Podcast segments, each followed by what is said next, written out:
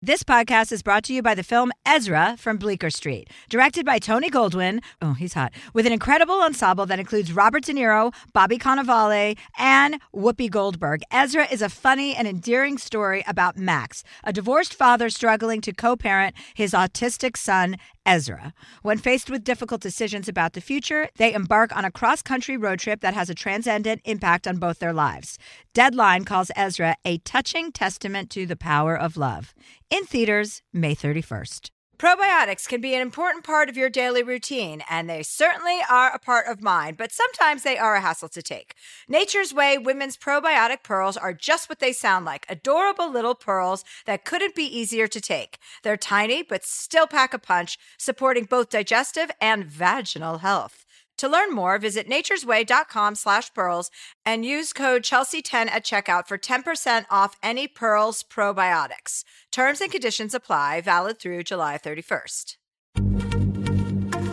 Happy Pride from Tomboy X, celebrating pride and the queer community all year. Queer founded, queer run, and the makers of the original boxer briefs for women, creating sustainable size and gender inclusive underwear, swimwear, and loungewear for all bodies so you feel comfortable in your own skin. Tomboy X just dropped their Pride 24 collection. Obsessively fit tested for all day comfort in sizes 3 extra small through 6X. Visit tomboyx.com. Focus Features presents Back to Black. I want people to hear my voice and just forget their troubles. Experience the music and her story Know this. I ain't no Spice Girl. like never before That's my daughter. That's my Amy. on the big screen. I want to be remembered for just being me. Amy Winehouse, Back to Black, directed by Sam Taylor Johnson. Rated R, under 17, not a minute without parent. Only in theaters May 17th.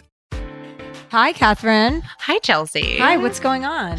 Chelsea? I have a couple of follow ups for Okay, great. We love this. This is our favorite. So, our first follow up comes from Katie. She called in on the Ethan Nadelmann episode about she was taking some Xanax because she was in a really stressful job. She smokes a lot of weed. Uh, you had told her, like, you know, if you need to take a break, take a break just to do a little reset, like you had done last year. So she says, I added a link at the end of this message to a video that I apparently recorded when I got back from Greece and was so stoned that I forgot I made it. I started to record again, and my friend said, Why are you doing that again? Taking a break from weed definitely worked, and I'll be taking more regular breaks. I have still not been able to get my hands on chocolate mushrooms, which you also recommended to her, or she was curious about. Thankfully, my new job is infinitely better than my previous job, and I haven't had a panic attack or needed Xanax in a while. Oh, nice. Yes. Thanks again for such a cool experience, Katie. Great. I'm not even sure how we helped her, but it sounds like she's doing great. She's doing amazing. she couldn't get her mushrooms. I remember she lived in the Northeast, right? Yes. And she uh-huh. didn't know if mushrooms were legal, blah, blah, blah. But she stopped taking Xanax. That's good. I always have to taper my Xanax because when I travel, especially, I love, I fucking love Xanax, but it's not good for you. And so I can't take it as frequently as I would like. Yeah. So I'm gonna actually share this video with you. She's she's very stoned. She's very very stoned. So, quick video update. Our conversation. In after 15 days off and smoked my first joint. And as you can see, it did the trick. So she took a break from weed or she, did, and this is her first time back. her first time to take smoking it again. That's how I looked when we did my interview with Ben Bruno. Good work, Katie. Good work. Yeah. Way to go. I mean, and you know what? Now that I've tried the chocolate mushrooms, they were a very chill experience. Mhm. Like I felt them, but not in a way that I didn't feel like I could be having a cocktail at the same time, sort Yeah. of thing. It was not overwhelming. Yeah. They were very light. I felt like it was just a good time. Like you said, it's very giggly. I noticed the lights were a little bit strong when I went Uh-huh. inside. I was like, wow, those lights are so bright, sort of thing. But really, I could feel when they tapered up and when they tapered off, like at the end of dinner, basically. Yeah. Oh, really? Yeah. Yeah. Did you take the gu- you took the chocolate? hmm Or the gummy. Gummy, gummy. Yeah. Those were light. Yeah. I doubled up the next night. I took two Yeah. and I felt it then, but one was mild. So yeah. Yeah. It was perfect. So we went to a party that was out in the valley. Mhm. And a friend of ours had some mushroom caplets, fun mushrooms. Caplets or capsules? Well, capsules. But I think it's something that they like made at home, like measured out sort Uh-huh. of thing. So I had said to Brad, Did you like ask him how much is in these? And he said no. But I was Mhm. sort of thinking they might be a microdose in there, right? So I tell Brad, I'm like, Well, you have to find out is this a good time or is this like a microdose? Like, we just need to know kind of what we're getting into. But he refused. He was like, "No, you can't ask about that stuff for your from your drug dealer." I was like, "This is not a drug dealer. This is like a friend from." He's like, "Well, I'm not going to text him that." I'm like, "That does make sense to me. You don't want to like put that in a text message or like, you know." He's like, "What if he doesn't know the measurements?" I'm like, "But he'll know if they're like one is a good time or five is a good time. You know what I mean?" yeah. What do you think about that as far as like asking?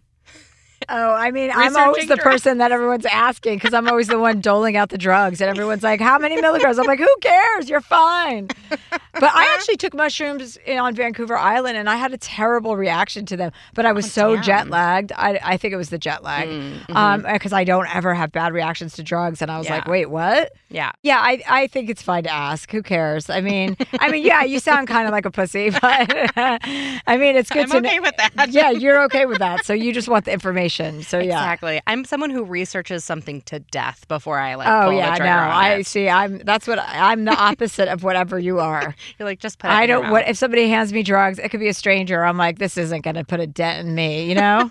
That's how I feel. Although I've become a little bit more of a lightweight in recent years, so I guess I'm just transitioning into a elderly lightweight person.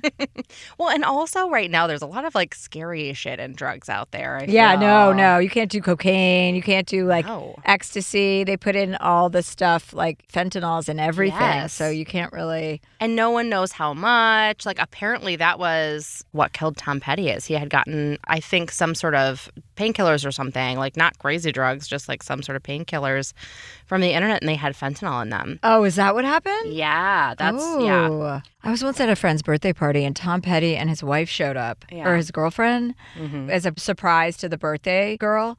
And it was so weird. It was so, he was so weird looking, you know? In person, you're just staring at him like, what a strange looking man. Yeah, he is kind so of like unique. yeah, Yeah. Not strange, I guess, isn't the right way to say it. But, but, maybe that's what I different than you'd expect. Yeah, strange to me. Was there anyone who you've ever met that really you got starstruck?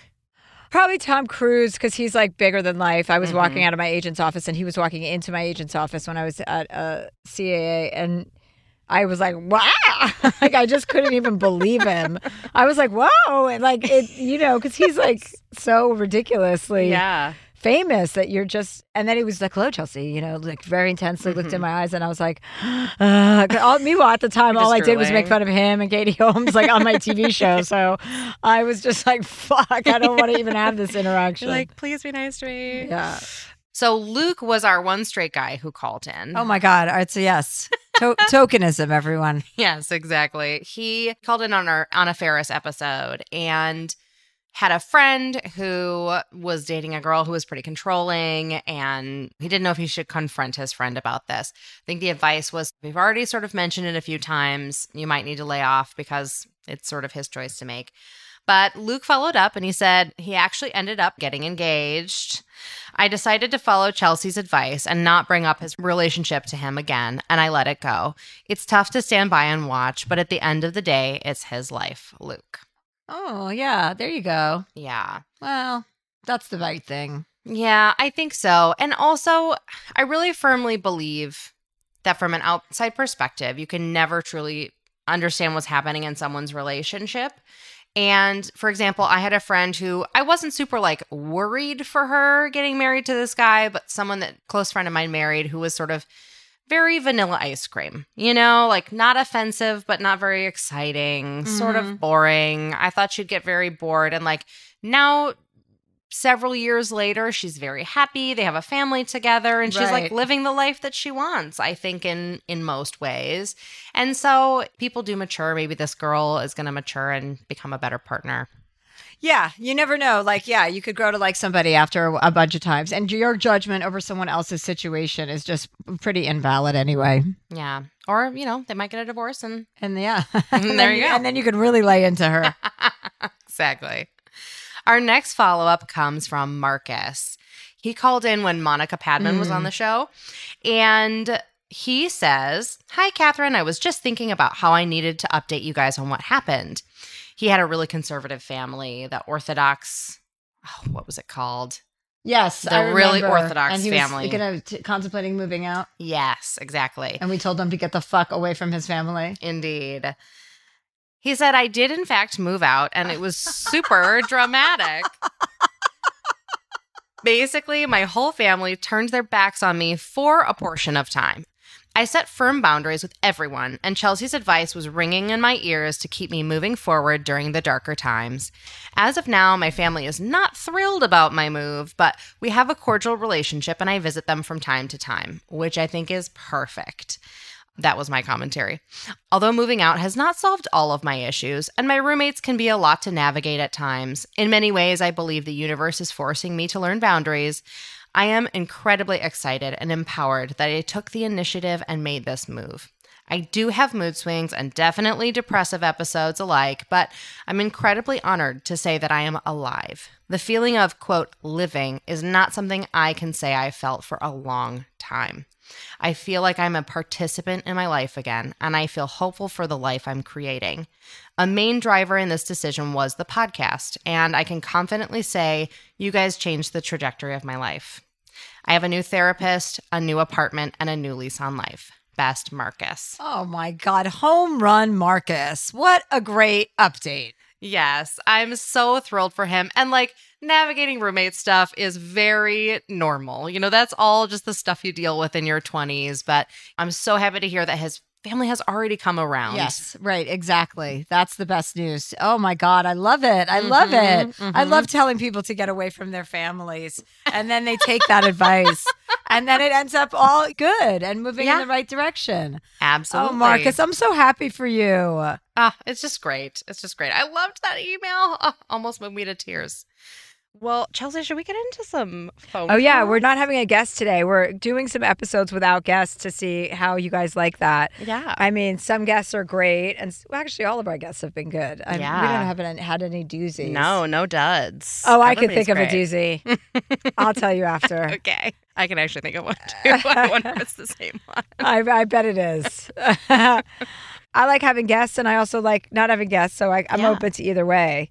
But, Absolutely. I mean, some guests are great, so they're worth having. some some guests are good and some are great. Yeah, Julianna Margulies is our. People I are hope so she in becomes love our her. ride or die. She I is. love her. I think she already is our ride or die.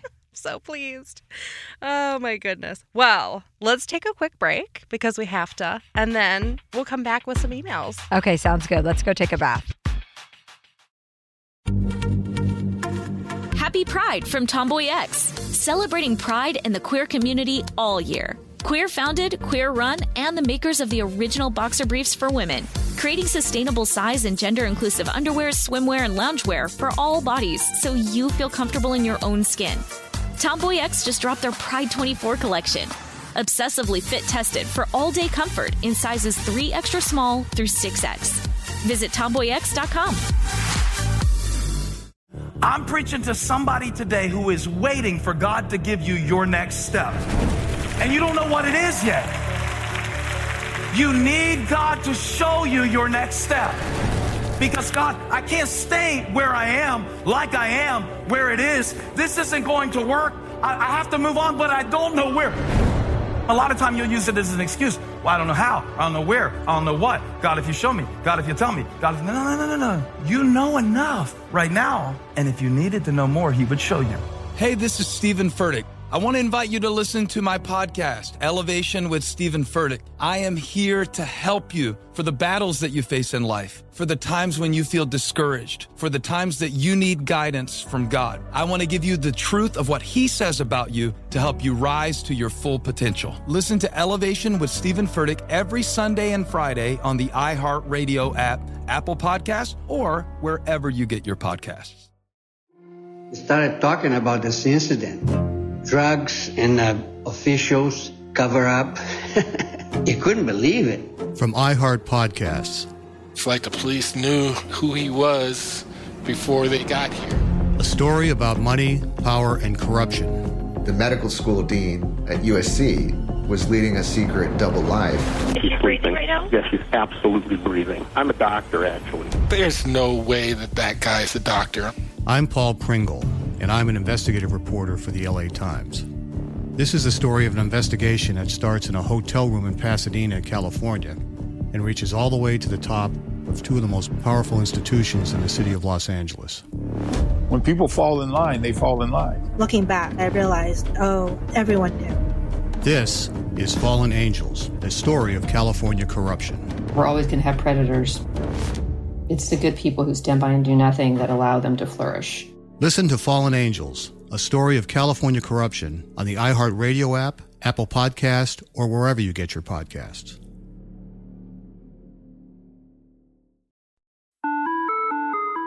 Hi there, I'm Bob Pittman, Chairman and CEO of iHeartMedia. I'm excited to announce a new season of my podcast, Math and Magic Stories from the Frontiers of Marketing.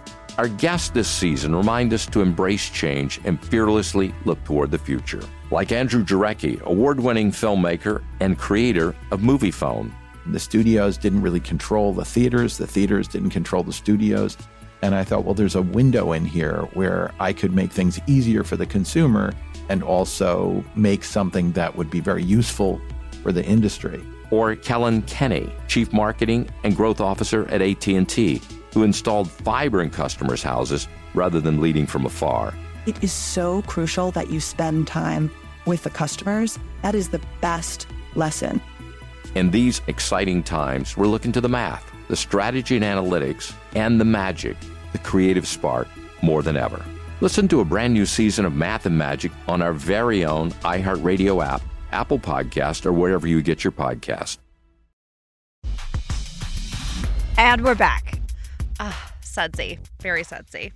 I just want you to know, Catherine, before we get into today's Sure. episode, that I'm heading straight from here going to my ophthalmologist to figure out how to replace my eyes because I can't fucking see anything now after six o'clock. If I get a little Oh, no. stoned, I can't see anything. If I have a buzz, I can't see anything up close. Distance is fine because I had LASIK. But there's a thing you can get called monovision, which one eye's short and one eye's long. And I'm like, Mm-hmm. Oh. but that's a little dizzying, it sounds. Yeah. So I, I have to go today to see what my other options are. And I'm hoping that I could just get an eye implant. Just have them swapped I want to take Bert's one. vision and install it into my head so He that I can bright see blue through his eyes. You're gonna have Bert's brown eyes. Well, Chelsea, I actually have I actually have one follow up that I wanted to share from Kat, and she wrote in and said. Can you all please shut the fuck up about the Kardashians? If I hear an update about the Kardashians on another platform right now, I will shoot my ears out. Seriously, what the hell? All the best, Kat. That's so funny. I read this and I just couldn't stop laughing. I just love it. That's funny. Speaking of the Kardashians, I shot a Skims campaign. I used to make fun of the Kardashians, and now I'm working for one. Can't you can't escape them? No, it's ridiculous. you They're can't. You can't. And now they're whole. There's a new generation of them coming. so w- what the fuck? Yep. You just have to sit down and bear it. It's Uh-huh. pretty, but yeah, I hear you. I I can't believe it either. In like 30 years, North is going to be running for president. Don't Oh, even worry God, about yeah. it. They're here to stay. Isn't her name North Star? Northwest. Oh, I don't. whoopsie doodle. I hope her middle name is Star, though. I think that's great. Kim, My favorite these days, though, out of the Kardashians is Kourtney. She just seems really real you know what? I feel and like, like a bitch, and I like that. Yes. Yes, but also like having just binged watched all of the Kardashians, she is somebody who like I love that this woman writes in about listening to Kardashians, and now we're fucking talking about them. Yeah, look what you've done. No, no. Out of respect for the writer, let's end this conversation. As much as you want to talk about them, you'll have to save it for another episode, I will. Catherine. I will. We have to be loyal to our viewers. That's right. I mean, listeners. I don't know if you're fucking listening or viewing. And if you're viewing, please tell me how you're viewing because we don't record this for. Exactly. It is actually on YouTube. YouTube, but it's just a still. It's not the video's not out there, so you Oh. can watch a still photo while we talk. Oh, that's lame. Uh, yes. Well, Shout out to all our YouTube listeners. we had an email come in just like a day or two ago from Emma, and she was so sweet. She said, Dear Chelsea, my boyfriend of seven years, technically a little on and off, but three years straight now, broke up with me this week. We'd been struggling for a while, but working through it, I thought. During our last disagreement, he told me he couldn't do it anymore and that he's felt this for a while, but didn't know how he could tell me. He loves me, but isn't in love with me. I'm blindsided and indescribably sad. Our town isn't tiny, but small enough we'll run into each other. I'm supposed to be starting grad school for a therapy program in a week and don't know how I'll focus. I'm afraid I'll never move on. How can I move forward and heal? Because right now it seems impossible. Emma. Oh, I know. Emma. Oh, that's sad. You feel you're so sad, but first of all, you're going to grad school. Like, why do you think it's Mm-hmm. t- the timing is as perfect as it could be? That's exactly what you need to do: is go to grad school and get, first of all, an education, a higher education, and Yeah. get a huge pivot in your life. He just told you he doesn't he's not in love with you. Like there's no other way to say it. The only victory you can have now is completely diving into yourself and going to school, focusing on yourself, focusing on your mm-hmm. career ahead and grieving with mm-hmm. it. But knowing that you have something else going on in your life. Otherwise, you're just going to sit at home and cry about this and be depressed because he doesn't he's not in love with you anymore. Mm-hmm. No, that's not an option. Yeah. Give yourself a little bit of time to to feel this, eat some chocolate ice cream, do what you got to do. But, you know, you're going to meet so many new people and not just, you know, potential romantic people, but new friends. You're going to have new experiences as you start grad school. I think, you know, She Chelsea's doesn't want right. that though. I know you're listening No. and you don't want new experiences. You want your old experience. I know. But I'm here to tell you that this is a huge opportunity for growth for you and that you are going to be fine. You are going Mm-hmm. to be okay and you're going to get through this. And you, the first step is going to grad school. That's exactly what you should be doing. And Mm-hmm. who, you're going to run into him. Great. Every time's going to be easier than the last time. But you have to think of this as an ending and for that relationship and a beginning for the rest of your life. I love that. I think that's wonderful. And it will get easier. Like, I think maybe not every day, but every week. It just gets easier, don't you think, Chelsea? Yes, definitely. Definitely. Yeah. Thanks for writing in, Emma, and all the best. Let us know how grad school goes. You know, when you break up with somebody and you kind of go back to all of your people, Mm-hmm. it's like very nice and you feel very grateful. You're like, oh, Mhm. wait, I wasn't as present before. You Mm. know, when you're in a relationship, you're never as present. But I don't like to think of myself as as that. You know, Yeah. like I like to think that I am available even when I'm in a relationship. But when I think back about my most recent relationship, I'm like, oh, I was on tour, so that took Mhm. up like 80% of my Life, time. yeah. And then the other 20% was always with my ex boyfriend. And I'm like, wait, I had no time for any of my friends or Mhm, any of that mhm. stuff. So that's like interesting. And the other thing I am conscious of watching, Mhm. like have an awareness of now, is like phases of grieving or getting over a breakup. Yeah. Like once you have the vocabulary and you understand what's happening, Yeah. you understand that the more distance you get, the more perspective you'll have and the more clarity you get. You when you're in such a state with somebody and especially if the relationship dissolves, you're both not thinking clearly at all. Mhm, You know? mhm. And so when you get the perspective and you allow enough time cuz people people think time is bad, but like the longer that you have away, the clearer that you are able to see things. Yeah, And understand exactly what transpired instead of being emotional about it, you know? Mhm. So it's nice to see the different phases of a breakup or grieving or whatever you want to call it because, you know, I didn't want to ever lessen. I didn't ever want to take away like meaningful things that I said. I didn't want to Mhm. like It doesn't mean they're not true. Right. I didn't want to do anything to negate me being my best possible version of myself during this Yes. breakup. Being able to conduct yourself in a way that you feel respectful of is a Mhm. really great lesson to learn. Yeah. I mean, Yeah. and it usually probably wouldn't come to a person until they're in their 40s because we're so stupid.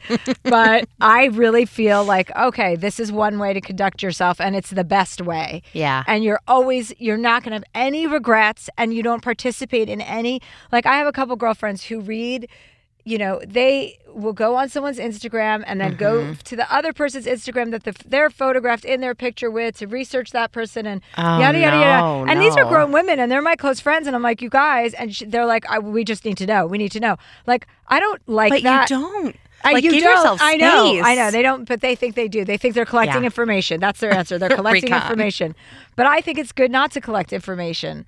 To have a Yeah. separation, be a separation. Like you're now Mhm. separate, and there's no reason to be going doing those things. Not because they're childish, because that's kind of sounds judgmental, but it is childish. And it's better. It doesn't matter. Yeah. What's what that person is doing or thinking or saying Right. about you. It doesn't matter. Exactly. And also, like, you don't get the headspace that you would if you were just like giving yourself time Yeah. away from thinking about that or thinking about it, but not engaging with that person, their Instagram, whatever. I mean, but when you talk about as we mature, we react differently. I had one friend a few years ago who got divorced from her husband. They had been together for 12 years, married for five. And she actually went through her whole Instagram and deleted every picture of them together. And like, it wasn't a particularly nasty divorce, it was pretty amicable. but I was like, you, you can't just erase somebody from your life, that's you know? I, I think it's interesting when people want to do that. Well, that's being angry or reactive, or well, I guess Mhm. she wasn't being reactive because it was after the, but it is being reactive. It's Yeah. like just honor the what it was. You don't have to erase it exactly. Exactly. But I mean, I think something that's totally undervalued is the value of giving yourself space and time. Like Mm. people want to rush things. I know I certainly do. I'm very impulsive. Like I want answers and results quickly whenever I'm interested in something or the outcome of something. But the adultness is to give yourself space and Mm-hmm. time to actually reflect and digest and get clarity is like, oh, okay, now you know I feel like a woman. yeah and it's a gift to yourself to be able to like give yourself that clarity give yourself time to heal. But also you know like you said healing doesn't necessarily mean that you're like totally moved on from that person or you're you know you don't ever think about them anymore or there's no chance of getting back together. That's not what it means. Healing means that you get that different perspective and you can think about it differently. Yeah, right, right, right. Yeah, that's a good point too. People confuse that word a lot. hmm what do you think about closure? Everybody talks about closure I mean, listen, it's not fun to be like, you know, left in the lurch and not know what happened. That is Mhm. not ideal. But I don't know. How many closures do people need? You know, that's my thing. It's like if you're broken up, you're broken up. Do you need to break up twice? yeah Everyone thinks that they want closure, but I'm not positive that that's true. Yeah, you want to know what happened. yeah So I think that also it's so nice to be with your family, you know, and be Mm. reminded of like the people that have been in your life forever and will always remain on your team and be with Yeah. you. It's very nice to have that familiarity yeah with family, especially with my sisters, because you know brothers are useless. My one brother Roy is the sweetest thing in the world. He's adorable and so loving and just a sweetheart. And then I have my brother Glenn, who's just an idiot. you know, he has no concept of how he is, Yeah. or cares. He doesn't care because he's fucking. He just thinks he's killing it. he's a straight white male Yes, is that what you're saying Yeah, over fifty. That's the key ingredient. Uh, I mean, it's a different dynamic. Like, it is nice to be around people who obviously they loved your ex and they loved being around him, but they love being around you, just you.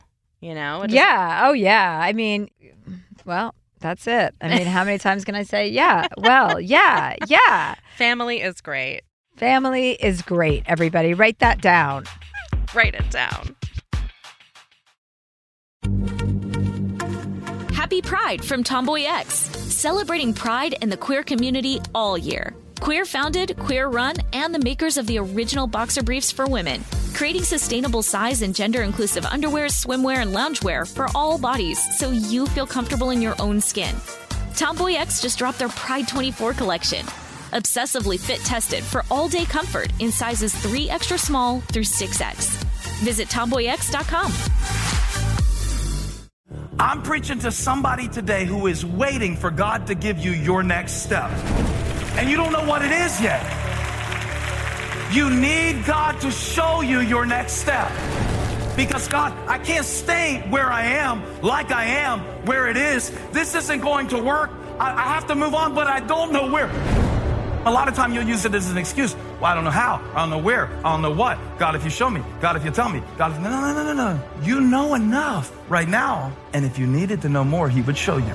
Hey, this is Stephen Furtick. I want to invite you to listen to my podcast, Elevation with Stephen Furtick. I am here to help you for the battles that you face in life, for the times when you feel discouraged, for the times that you need guidance from God. I want to give you the truth of what He says about you to help you rise to your full potential. Listen to Elevation with Stephen Furtick every Sunday and Friday on the iHeartRadio app, Apple Podcast, or wherever you get your podcasts.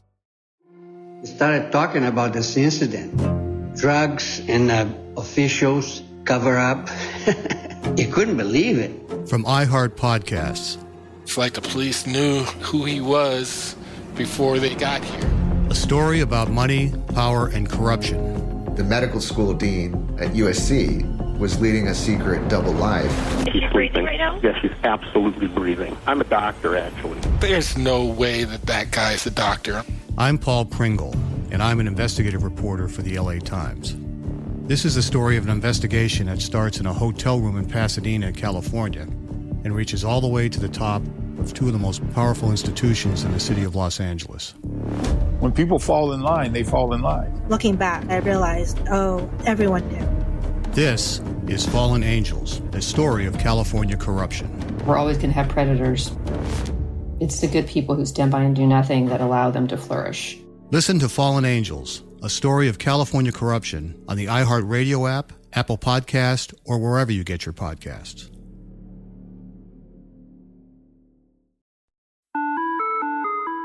Hi there, I'm Bob Pittman, Chairman and CEO of iHeartMedia. I'm excited to announce a new season of my podcast, Math and Magic Stories from the Frontiers of Marketing. Our guests this season remind us to embrace change and fearlessly look toward the future. Like Andrew Jarecki, award winning filmmaker and creator of Moviefone. The studios didn't really control the theaters, the theaters didn't control the studios. And I thought, well, there's a window in here where I could make things easier for the consumer and also make something that would be very useful for the industry. Or Kellyn Kenny, Chief Marketing and Growth Officer at AT&T, who installed fiber in customers' houses rather than leading from afar. It is so crucial that you spend time with the customers. That is the best lesson. In these exciting times, we're looking to the math, the strategy and analytics, and the magic, the creative spark, more than ever. Listen to a brand new season of Math and Magic on our very own iHeartRadio app, Apple Podcast, or wherever you get your podcast. Our next email. Chelsea, this is a juicy one. Oh. This is from Shayna. Should I get my water wings? Shayna's 29. She says, Dear Chelsea, about 18 months ago, a friend of mine ended an engagement with his girlfriend of many years. They just wouldn't have been able to make it work. The breakup was super hard on both of them, and he feels bad he let the relationship go on too long. He's been talking to a therapist and believes it was the right decision to end things. He just wants them to be able to have closure. He recently contacted her to get the ring back, as well as some of his other stuff. Well, she returned his stuff, but not the ring. He tried to contact her about it and got radio silence. Legally, the ring should return to him since the wedding didn't happen. The ring doesn't officially become a gift. But before he takes legal action against her, is there any way I can help him get the ring back peacefully? Shayna. Uh, first of all, Shayna, you better not let you if you're influencing him at all, do not let him take legal action to get his fucking ring back. Uh, yeah. He just broke up with her. She's allowed to keep the ring. The ring was a gift when he gave it to her, not when they get married. So you're letting him influence your thinking because you're a woman and you should know better. Do you know what I think? I think Shayna is the new girlfriend. yeah, obviously. I thought I really had like a Like, like, a moment honestly, you're gonna sue to get your fucking engagement ring back? Who does that? Yeah. And especially because like he broke it off. And here's the big thing to me is Shayna says he broke off an engagement with a longtime girlfriend. Not girlfriend, fiance, first of all. But second of all, he let 18 months go by without bringing this up. 18 months, that's too long. Even if like and I looked up the laws on this too. Laws different for differ from state to state. So some states have a law where like it becomes the woman's like as soon as she you, gets the ring. Sherman Oaks, Oh. Look at you. I love to research, Chelsea. Yeah. I actually really do. But so, you know, it depends on the state. It sounds like in their state, it does legally revert to the giver since the wedding didn't happen. But if the wedding had happened, it would. Here's my my thought: if if he had asked within a month or two, maybe. First of all, it's not up to the man to ask for the ring back. No. It's up to the woman if she wants to give it back. And any other man or a non binary person that has been proposed Yes. to and is returning a ring. It's up to the person, the recipient of the gift. That's at their discretion, not the person who gave the gift. You can't ask for a gift back. You know what that's called. We're not allowed to say that term anymore. Right. But and like, what are you gonna do? Give it to your next girlfriend? That's gross. like a Um, used engagement No, we just want some money back so we can go buy her another one. I know. I heard a story about that too recently that somebody got proposed to his next girlfriend with his old girlfriend's engagement.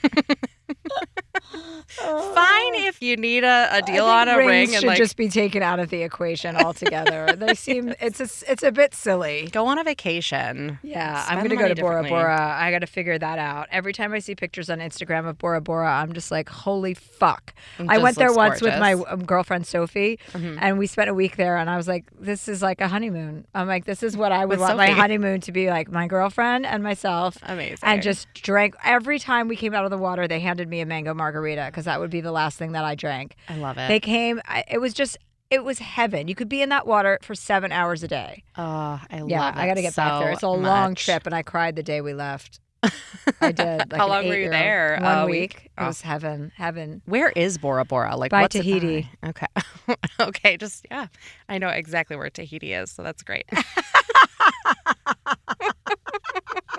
It's like French Polynesia. okay. So all that right. whole area. I'm, I think I have some research ahead of me when I get to Bora Bora. or no, maybe that is by Indonesia, Bora Bora, because when we came from, no, we came from Papeete. No, yeah, Tahiti. Okay. It's Tahiti. Okay. I have been to Indonesia. They take you, uh, did you go to Bali? we did. Yeah, It that was, cool. Bali's cool. Yes. It was interesting to see the two different sides of it, like how there's like one side that's so Mhm. beachy and rustic.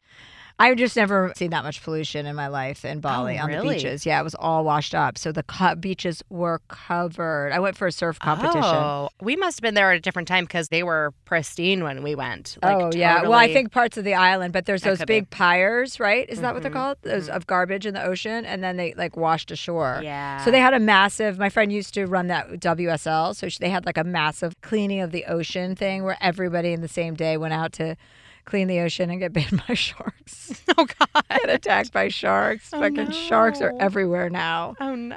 I know. There's like a shark app that tells you where all the sharks are because many of them are tagged Yeah. in the Cape Cod area. And if you look at it, it's like, what the? Who's it's just the entire ocean. into the ocean?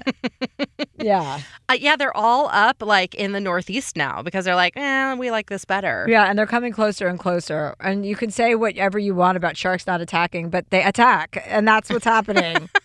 they're fucking hungry and they're attacking. Just sometimes. Only when they get a taste for it, right? Well, our first caller today is Wes. Wes has a pretty crazy situation. Wes says, Dear Chelsea, I'm a former foster parent who mostly took respite cases.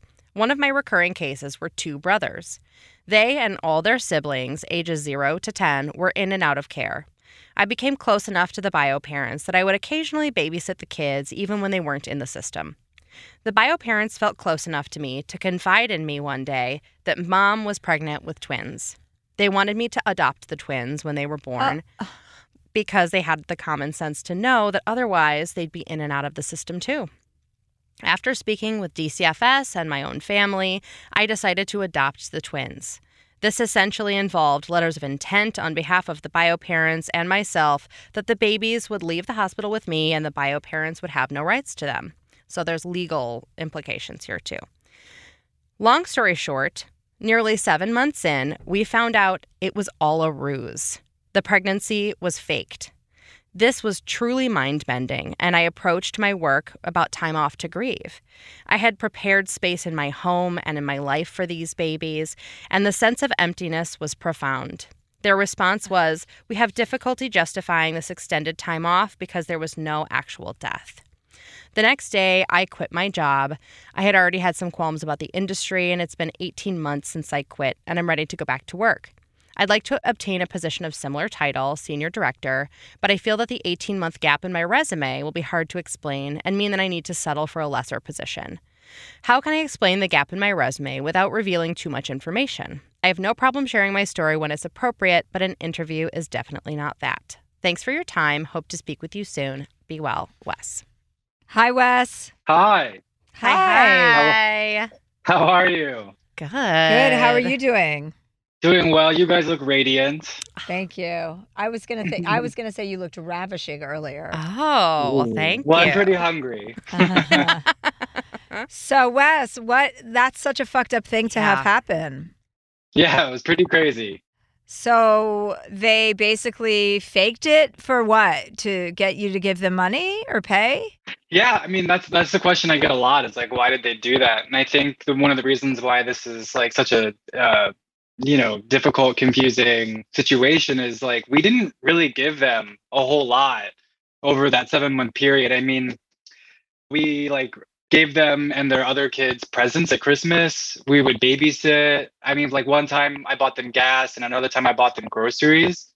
But when they announced that they were pregnant, we had in our care their two oldest boys. And so I think, you know, it's one thing to fake a pregnancy, but Yeah. then it's a completely different thing to fake a pregnancy with twins. So I think that they wanted to, in their minds, they wanted to swap these twins for, and they thought that somehow they were going to be able to do that. But if the if the pregnancy wasn't real, then there was there were no twins. Mm-hmm. yeah. So I don't think they thought that.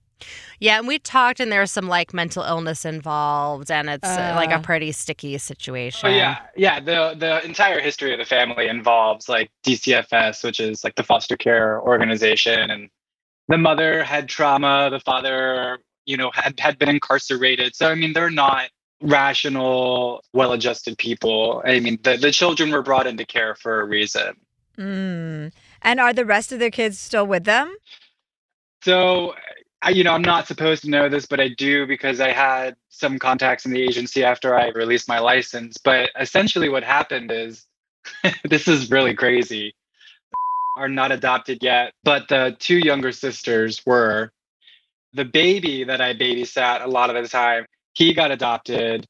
And then just recently, like a couple months ago, we found out that that the mother is pregnant with twins Actually, actually like verified like the system has already taken measures to bring those children into care once they're born wow. it is wild you can't So- make talk this about a up. Yeah. manifestation. yeah yeah So what's your status with this family? You're obviously not in contact with them now, right? I mean, how do you really get past a fake pregnancy? yeah yeah and you know they told us that like if any of their you know other five kids came up for adoption that they would like immediately make moves for that. And there were like a lot of like tearful phone calls and just kind of integrating their family with mine. And you don't come back from that like you said No. Mm. And you made space in your life for them. Like that line of your email really stuck out to me because you would. I mean, you'd be planning baby showers and where they're going to sleep and and all these things. Yeah, yeah, we had this lovely nursery set up. It was so much fun to do that. And even, you know, with their existing real kids, you know, we would always have the because you have to have supervised visits when your children are in care and you and you come visit them.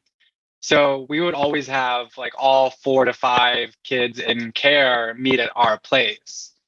And so, you know, it was it was a place that the parents were familiar with. It was a place that all the kids were familiar with. So it was just like yeah, there was like the physical space and then like I I, I told my parents and all my family like hey, we can expect one to like five kids in maybe a year. Like isn't that crazy? And like, you know, it was just and then it turned out that it was all fake and Well, I'm so sorry, but let's talk a little bit about getting you back in the workforce because I know you took 18 months off and you have a pretty high level position, right? But did you say you rescinded your license? Yeah, yeah. Why? I I so I love what foster care does for children because you know, babies get adopted all the time. There's like negative babies in the adoption space. There's a there's a deficit of babies. But in the foster system, there's just this overwhelming surplus. I think it's like 400,000 in the United States alone that are looking for homes at any given that, that's just children like needing care. And so my aunts adopted a lovely boy who they turned his world around and I became of age and and career to support, you know, my own instance of fostering. Is it a different license in each state? But don't you need to get your license back to, in order to go back to work? No, um I think the license was for DCFS, right? Like the foster license. yeah. Oh, yeah, yeah, yeah. Like the license that says that like, you know, like you're capable and your your house meets all the requirements and Sure.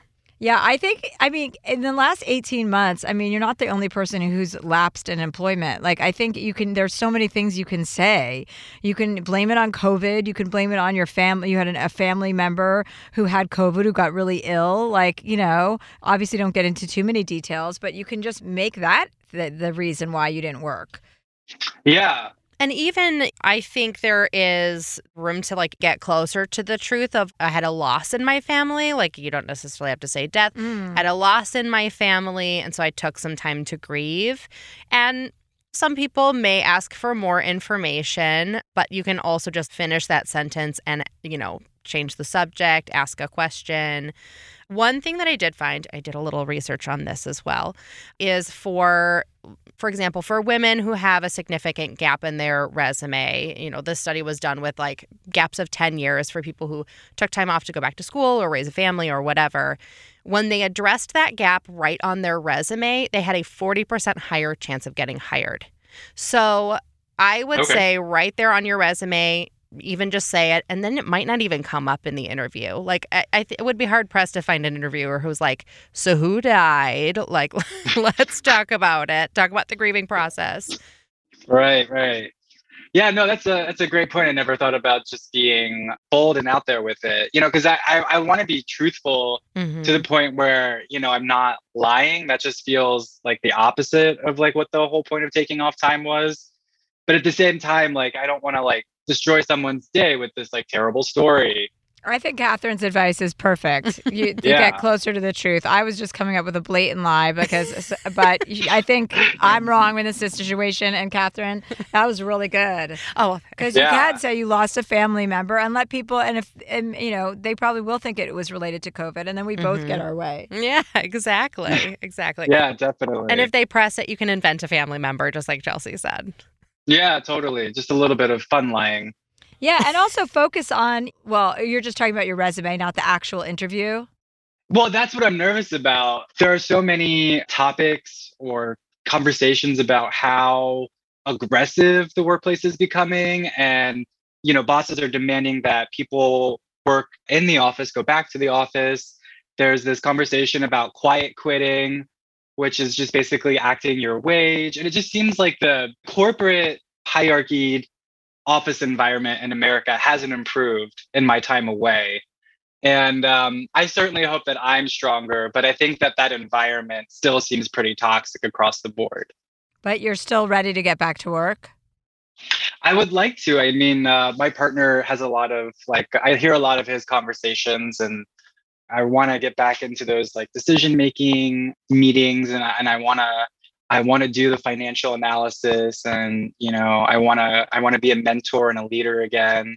Mm, well, it seems like you've really thought about it and had great thoughtfulness about it. You sound like you really know what you're talking about in terms of what's good for you and the way you're going to like perform the best. So that's Yeah. And also, you know, focus on all of the things that you like. This is a great job interview right now. I feel like if somebody heard you talking, I'd be like, wow, you're so capable and you have so many things to add, you know, and Mhm. just your awareness is, you know, impressive. So those are the things you want to sell yourself on anyway and not harp on the last 18 months where you didn't work. It's like that gave me enough time to reflect and figure out and have like a laser focus of exactly what I want to contribute. Yes. That's powerful. Thank you. I, I didn't think about it like that. Thank you. Yeah, totally. Yeah, So- and listen back to this because everything you just said is stuff an employer would want to hear. Like, Mm. here's why I want to be here. This is why I love being in corporate America. This is why it allows me to think creatively and problem solve, and I want to be in there. Yeah, I think I could use that to my advantage. And Awesome. All right, let us know what happens. Keep us posted, Wes. absolutely, I'll send you an email. Have a good one. Thanks. Bye. Yeah. What a whirlwind. Ah, that was our longest caller, I think. I, in a it? while, it sure was. Yes. we learned about corporate America, and here we are. Well, this is an email from Marie. She's 26. Dear Chelsea, this is a long, complicated story, but let me try to boil it down. Impossible because I always end up going on and on. Five ish years ago, meet John in my hometown, San Francisco, through mutual friends. We ended up becoming great friends. Six months later, John moves to LA. We keep in touch through texts and phone calls once or twice a week, occasionally visiting while with friends. July 2020, so this is several years later, John invites me to come down to LA for six weeks to stay at his house with him. We gradually start hooking up. We spend the summer hooking up, but he's clear he only wants to be friends. He doesn't want to fuck up our friendship, etc. I'm cool with this. By October 2020, things get weird between us and we're not really talking anymore. A few months later, we start talking on the phone every day for hours at a time. We'd talk in the morning, usually for an hour, and then again at night for a couple hours. He invites me to come stay with him for a week, and when I get back to his place and have lunch, we immediately have sex. Oops.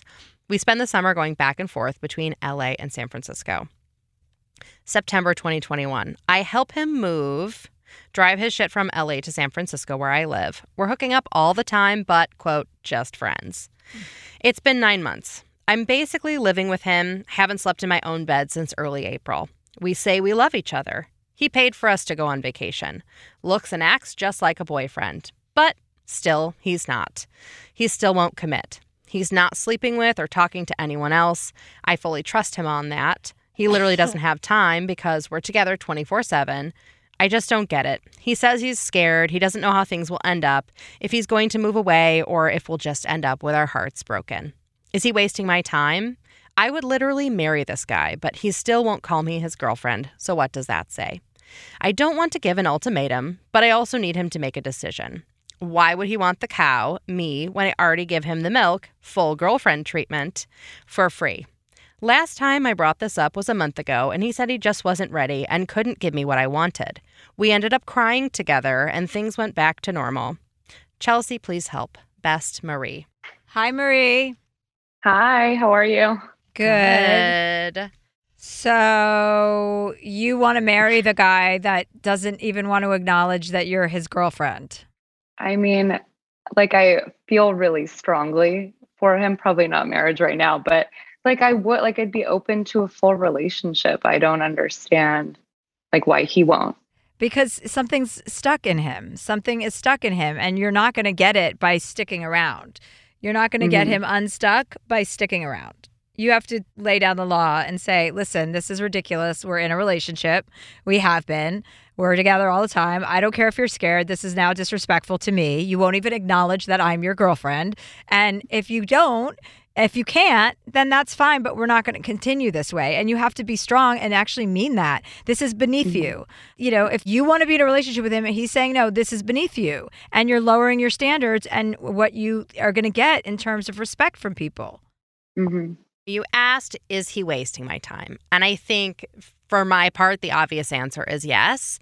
I personally think that wasting someone's time romantically is truly a cardinal sin of dating. Like, I think that is one of the things that's really unforgivable because you are not only taking that person's time currently, but you're taking that person's time, keeping them from meeting someone else, keeping them from healing, keeping them from going and having adventures, whatever the case may be. What do you think about that sentence? I there? agree with you. Again, Catherine, I agree with you. Like, I know you don't want to hear this. I understand that this is difficult because you're in a situation, but I'm eh, I'm imploring you to get yourself out of this situation because as soon as you do, you're going to see things more clearly. And if he's ever going to wake up and stand up and say yes, it's going to be because of your absence. Yeah. I just needed to hear it from someone who wasn't in my life. Yeah. Totally. What do your friends think about it? Are your friends like, stick around, he's amazing? Or They're like, dump him. Yeah. Well, you can't dump him because you're not even in a relationship. I know. Well, they're like, you need to bring it up. You need to bring it up. And I feel like I waited until, like I said, I was waiting until I was ready to like really walk away. But I feel like that's not coming. And I just have to do it Mm, yeah, you do. and then deal with it. Yeah. Marie, you seem like somebody who's very level headed. You're very chill. And one of the red flags to me, because I was in a similar relationship, was, you know, kind of you talk about at the end where you cried about it together. And, and I, you know, and that's not mocking at all, but No, I, it's like just this sort of up and down and will we or won't we and like he's got these rules this to me feels like somebody who maybe is thriving on the drama of it all and Mhm. he is addicted to the highs and the lows and all the highs are super high and all the lows are super low and like maybe there's a little personality disorder going on or maybe there's just like a bad Yeah. boyfriend situation going on but that to me is kind of red flaggy Is that what your relationship is like? Dramatic and highs and lows? It was like two years ago. Mhm. And then the last like nine months have been really calm and Okay. like really good. And honestly, like perfect aside from this whole thing of not having a label on it, which is like the one thing I'm asking, you know? And it's not a lot. No, it's not. It's, It's totally not. normal. And that, and yes, yeah. Honestly, just get away from him, break up, and do it with meaning. And I guarantee you, your life is going to be incrementally better in three weeks. Okay. Three Yes. weeks. Three weeks, you're going to start to feel the impact of making a strong decision and what Mm. that means as a woman and setting an example for yourself and for all of the people in your life that you're not a doormat and that, that what you're asking for is not a tall order. For to be called someone's girlfriend is an everyday language that men, women, w- women and women, men and men, everyone uses. It's not a big deal. So he should get over himself or he's not going to have you as his girlfriend. Right. Yeah. Yeah. Okay. It's pretty simple. I'm gonna do it. So do it. Report back, okay? Let us know. I will. I will. I'm scared. Don't be scared. Be You can strong. do it. Be strong. Step in your strong shoes. Like you have strength. Go find it. Thank you so much. I appreciate it. Bye, Marie. Bye. Bye, guys. You know, I think it's interesting that she mentions ultimatums. I do you think that they ever work? No, it's so dumb. Ultimatum. Like I don't even understand where that came from. Yeah. Well, you're gonna do this or you or else. so stupid. Uh, you know, I think like the only time something similar to that has worked for me is like when I'm giving it to myself. So it's like I in the past have been like, you know what? If I still feel this bad in this job or this relationship or this friendship or whatever it is in two months or six months or whatever sort of the situation calls for, and I will actually put this on my calendar, like get out of that situation if you still feel bad at this point. Because like things get good, things get bad, like things change. But like I've given myself ultimatums, and I think that's the only thing you can do. You can't give an ultimatum to another person. No, I mean No. it's almost like a way to state that the opposite will happen. And it's yeah, it's an as soon as you threat. say if you do this, you know, it's gonna happen. Right, exactly. And if you just, you know, like Marie, if you do actually just leave, it's not an empty threat. It's like, okay, well, this is the boundary. You're not going to give me what I want, so it's done. you know? Marie Marie's gonna follow up with us. She's gonna leave him and then she's gonna follow up with us. She better find it in her courage machine to do the deed. Yeah. It's empowering to walk away from things. I mean, not in an arrogant way or like, oh, I'm the big. It's Yeah. empowering for your self esteem to be like, this is not acceptable for me anymore. Mm-hmm. Like, I don't accept this. And you actually truly never know what good thing can come out of saying no to something Yeah. that's not working. Uh huh. I had a situation recently where I was working on a show. Brad and I were actually both working on a show. It felt like the right decision to leave the show because of a few different things that were going on, and we had too many projects going on and whatever else. So we left the show, and I actually was able to find uh, two people who are actually two of my closest friends to fill those positions. And got them all set up and the very last thing like on my last conversation with the hiring manager with the manager of the show was you know the host of the show just wishes he could do this show with you and as it turned out the other show that i was leaving for had fallen through it had turned out to be a bad toxic situation so we got out of that and it turned into this situation I never could have realized where I got hired back to the show. I get to work with two of my best friends who are brilliant at their jobs and I get to like help on this on this show that I just absolutely love and like all the bad stuff there has gone away. Mhm. So it just was like I could have never envisioned that this was a possible outcome, but like I got hired back with like a better title and a raise. Wow. it's amazing. I know. Things do work out like that all the time. They that do. happens all the time. They do. Well, we have one more caller today, and her name is Jocelyn. Jocelyn says Dear Chelsea, I'm 36 and I live in Austin. I made a career switch and became an esthetician a few months before I moved here, February 2020. And well, what a fucking time to move to a new city. Over the past few months, clients will come in, lay on the table for a service, and just start trauma dumping.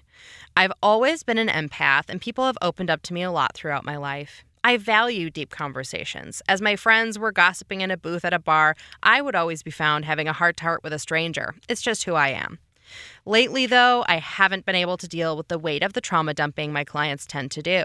It leaves me exhausted, mentally and emotionally. I have my own shit. I'm seeing a therapist uh, and have even talked to her about this. So it's difficult dealing with my shit and having clients who I know feel like they may not have anyone to talk to.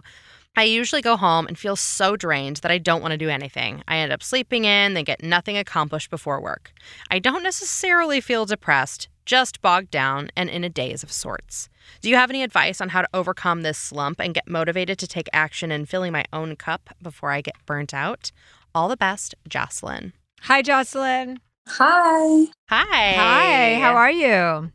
Doing well. I see we both have beautiful curtains behind us. Mm, yes, it's a curtain podcast. the, we have curtains behind there because there's seven small people living back there, so we have to hide that for publicity reasons. Of course, there are. So, what is your line of work? I'm a medical esthetician. Right. I would have to say, I'm, listen, I think that job just, that's what that job comes with, right? Like people are always going to come in there and air their laundry. I think it's a matter of you getting your head in a different space about it and realize that you are serving a really important purpose in so many people's lives because that is when they do relax and they are willing to be vulnerable and discuss their problems. And that's a far better option than people not discussing their problems. While you don't want to be the recipient all the time because you have your own stuff going on, I find that when you're there for other people in a generous way, which is part of your job, kind of, you know, it's not written, but it is kind of like a tacit part of your job. I feel like that's going to give you so much comfort and fill you up as well if you have the right attitude about you're being that you're there to help them instead of you know being annoyed by people's stories which I, I can totally relate to it's nice to flip the switch and be like this person needs me right now Yeah. have you tried anything like that Yeah, no, I definitely have been working on it and trying to set boundaries in different ways. It's more so the like constants of it.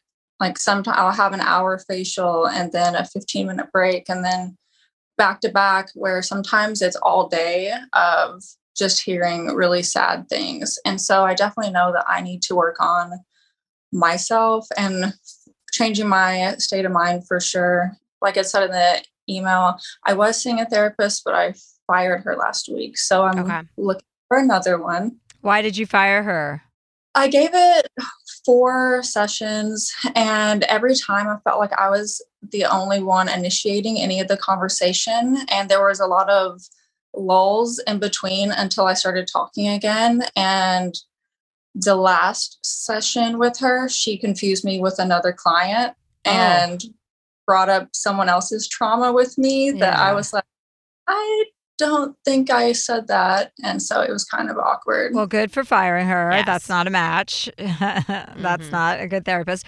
So, yeah, you should definitely find another therapist, but don't give up, you know?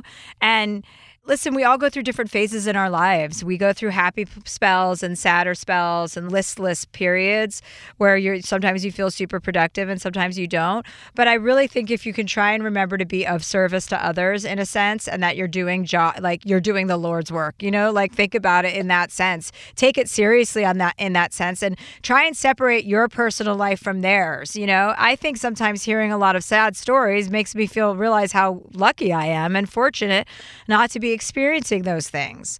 So there's that aspect of it too. You know, it can shine a light on how different your lives are and how grateful you are to have the life you are. Even if you're not in the happiest state right now, you never know that could be just around the corner and it's it is really an inside job to get ourselves to feel positive and happy and optimistic. That doesn't just always come naturally. Definitely. Yeah, and I think there might be some things you can do at the end of your workday to sort of like literally and figuratively like wash that stuff away so that you're not taking it home with you, whether that's sort of resetting your nervous system by taking a shower, or some people love to have light some sage and sage themselves or whatever, but having some sort of a little daily ritual, even if it's just changing your clothes or taking a nap or whatever it is, to sort of separate those two parts of your day. Do you find it's a few clients in particular, or is it just all your clients are trauma dumping? Not all of them, but there's a steady amount. Hmm. Like my coworkers and I talk about it, like everyone's kind of going through it. And it is obviously with our job, it is a common thing. And then with the last couple years and all the shit that everyone has been through, there's even more. Yeah. Definitely trying to separate, change my mindset, and be more positive about it, knowing that I am helping people. I just feel mainly that I carry it with like You take it on. yeah Yeah. That will definitely be something to talk to your new therapist about. Like, how do I hear this and be present with them, but also like not have it affect me and like carry it with me every day? There might be an opportunity for you to set the tone when you walk into the room.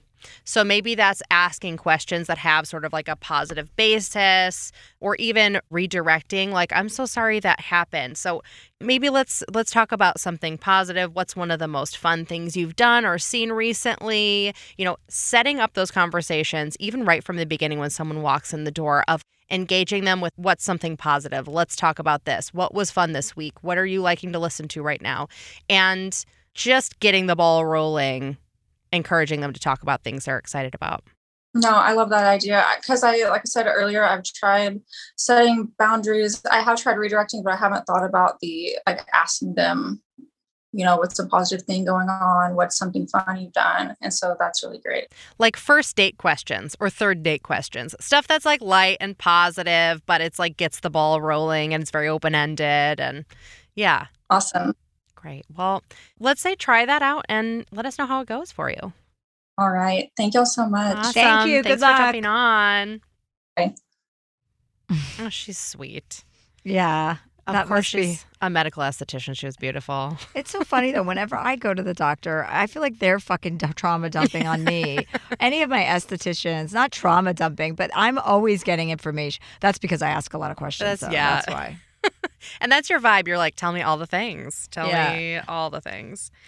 Well, let's take a quick break and we'll be right back. Okay, Chelsea? Yes, yes, yes. Bye, Catherine. Happy Pride from Tomboy X, celebrating pride in the queer community all year. Queer founded, queer run, and the makers of the original boxer briefs for women, creating sustainable size and gender inclusive underwear, swimwear, and loungewear for all bodies so you feel comfortable in your own skin. Tomboy X just dropped their Pride 24 collection. Obsessively fit tested for all day comfort in sizes 3 extra small through 6X. Visit tomboyx.com. I'm preaching to somebody today who is waiting for God to give you your next step. And you don't know what it is yet. You need God to show you your next step. Because God, I can't stay where I am, like I am, where it is. This isn't going to work. I, I have to move on, but I don't know where. A lot of time you'll use it as an excuse. Well, I don't know how. I don't know where. I don't know what. God, if you show me. God, if you tell me. God, if, no, no, no, no, no. You know enough right now. And if you needed to know more, He would show you. Hey, this is Stephen Furtick. I want to invite you to listen to my podcast, Elevation with Stephen Furtick. I am here to help you for the battles that you face in life, for the times when you feel discouraged, for the times that you need guidance from God. I want to give you the truth of what He says about you to help you rise to your full potential. Listen to Elevation with Stephen Furtick every Sunday and Friday on the iHeartRadio app, Apple Podcasts, or wherever you get your podcasts. Hi there, I'm Bob Pittman, Chairman and CEO of iHeartMedia. I'm excited to announce a new season of my podcast, Math and Magic Stories from the Frontiers of Marketing. Our guests this season remind us to embrace change and fearlessly look toward the future.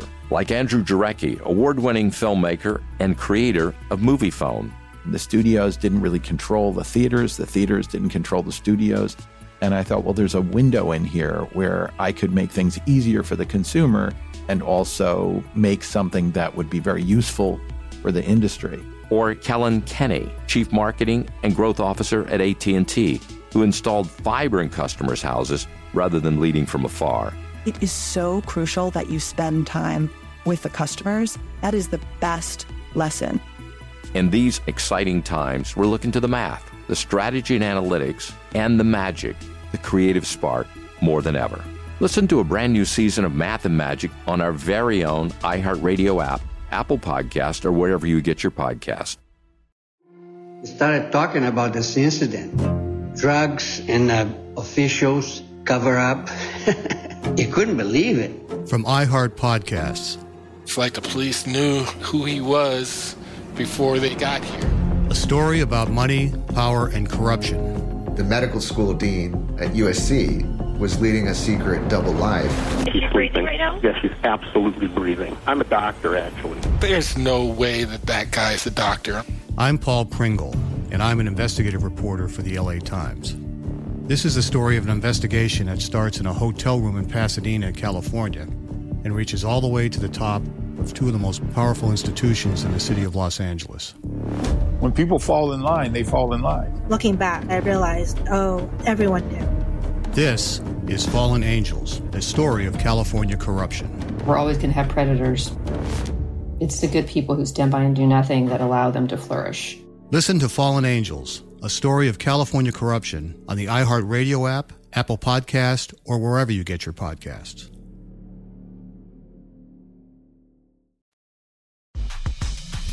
Hello. We're back. Excellent. That was so easy. Chelsea, this is usually the part of the show where someone asks for advice from you, but I think since it's just you and me today, I think we can close with one last email that I got. And I wanted to share this kind of at the end, but it goes with our theme today of breakups and makeups. Dear Chelsea, this is from Ariana. I'm writing this email to express my deepest gratitude for you as a role model. My ex and I broke up in June, and because it was my deepest, most loving relationship yet, it is now my most painful breakup. I've gone through many periods in life where I was sure that I probably won't find my person, not really based on insecurities, but because I just didn't think there was a great fit out there for me. That all changed last year when I was swept up in love with the most amazing person I've ever met. We moved across the country together and went through rough patches, and then had so much growth together, all in a little over a year. Things were never perfect, but as the saying goes, love is all about hard work. In June. What saying is that? Love is all about hard work? No. Okay, anyway, marriage is all about hard work. That's accurate. That is accurate. In June, he had the courage that I didn't to say what we both knew to be true. It just wasn't the right fit. We hadn't lived there long enough for me to have a solid group of friends, and I had no family nearby. My mom flew out and helped me pack up, and just like that, my new life and all the plans we made for the future were gone. I'm still picking up the pieces of my life, finding a new job in a new place. But this is the only relationship that has reached this level for me. And just as I was starting to slip back into my pessimistic view of, well, this is as good as it could get and it didn't work, so that's it for me, I listened to your podcast.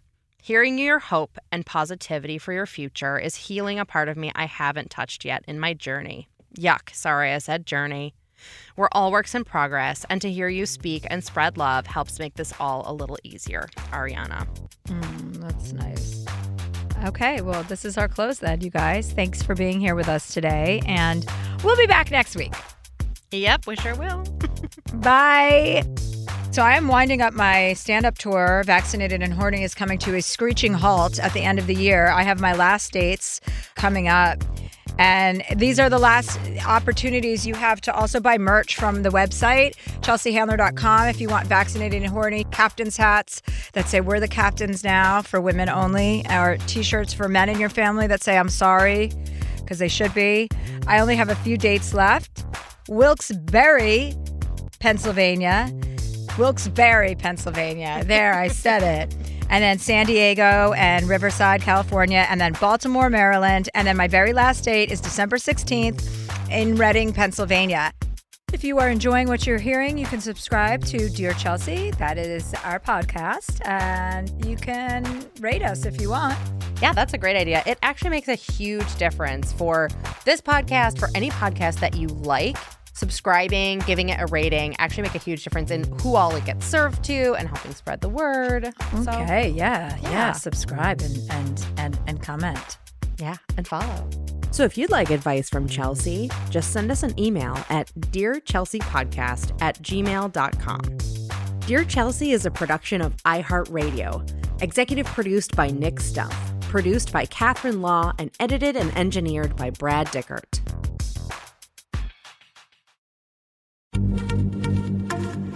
Pride from Tomboy X, celebrating pride and the queer community all year. Queer founded, queer run, and the makers of the original boxer briefs for women, creating sustainable size and gender inclusive underwear, swimwear, and loungewear for all bodies so you feel comfortable in your own skin. Tomboy X just dropped their Pride 24 collection. Obsessively fit tested for all day comfort in sizes 3 extra small through 6X. Visit tomboyx.com. The Elevation with Stephen Furtick podcast was created with you in mind. This is a podcast for those feeling discouraged or needing guidance from God. Together in this podcast, we'll dive deep into scripture, uncover the powerful truths that will help you rise above your limitations and embrace your full potential. We're here to equip you with the tools you need to conquer life's challenges. Listen to Elevation with Stephen Furtick every Sunday and Friday on the iHeartRadio app, Apple Podcasts, or wherever you get your podcasts. I'm Tamika D. Mallory. And it's your boy, Mysonne, the general. And we are your hosts of TMI. And catch us every Wednesday on the Black Effect Network, breaking down social and civil rights issues, pop culture, and politics in hopes of pushing our culture forward to make the world a better place for generations to come. Listen to TMI on the Black Effect Podcast Network, iHeartRadio app, Apple Podcasts, or wherever you get your podcasts. That's right. The Black Effect presents Family Therapy, and I'm your host, Elliott Connie. Jay is the woman in this dynamic who is currently co parenting two young boys with her former partner, David. David, he is a leader. He just don't want to leave me. But how do you lead a woman? How do you lead in a relationship? Like, what's the blueprint? David, you just asked the most important question. Listen to Family Therapy on the Black Effect Podcast Network, iHeartRadio app, Apple Podcasts, or wherever you get your podcasts.